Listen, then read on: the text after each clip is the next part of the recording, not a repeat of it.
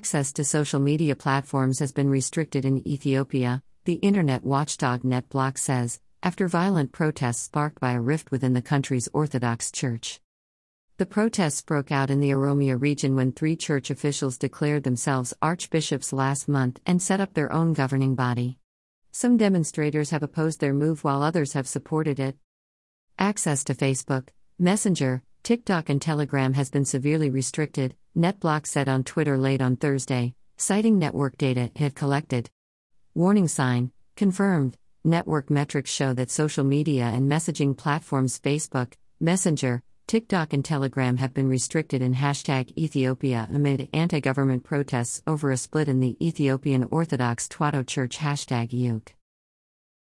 NetBlocks, at NetBlocks, February 9, 2023.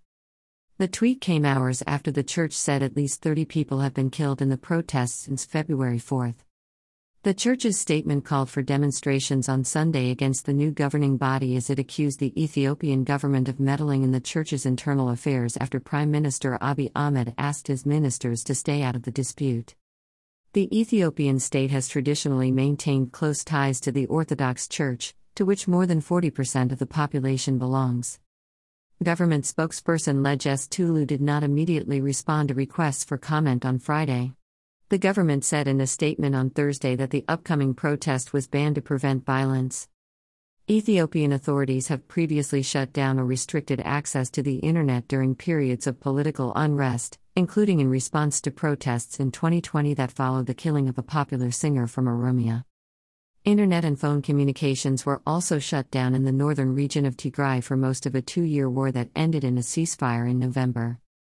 The Orthodox Church insisted Sunday's protests would go ahead and said the government's ban constituted a declaration to destroy the church once and for all.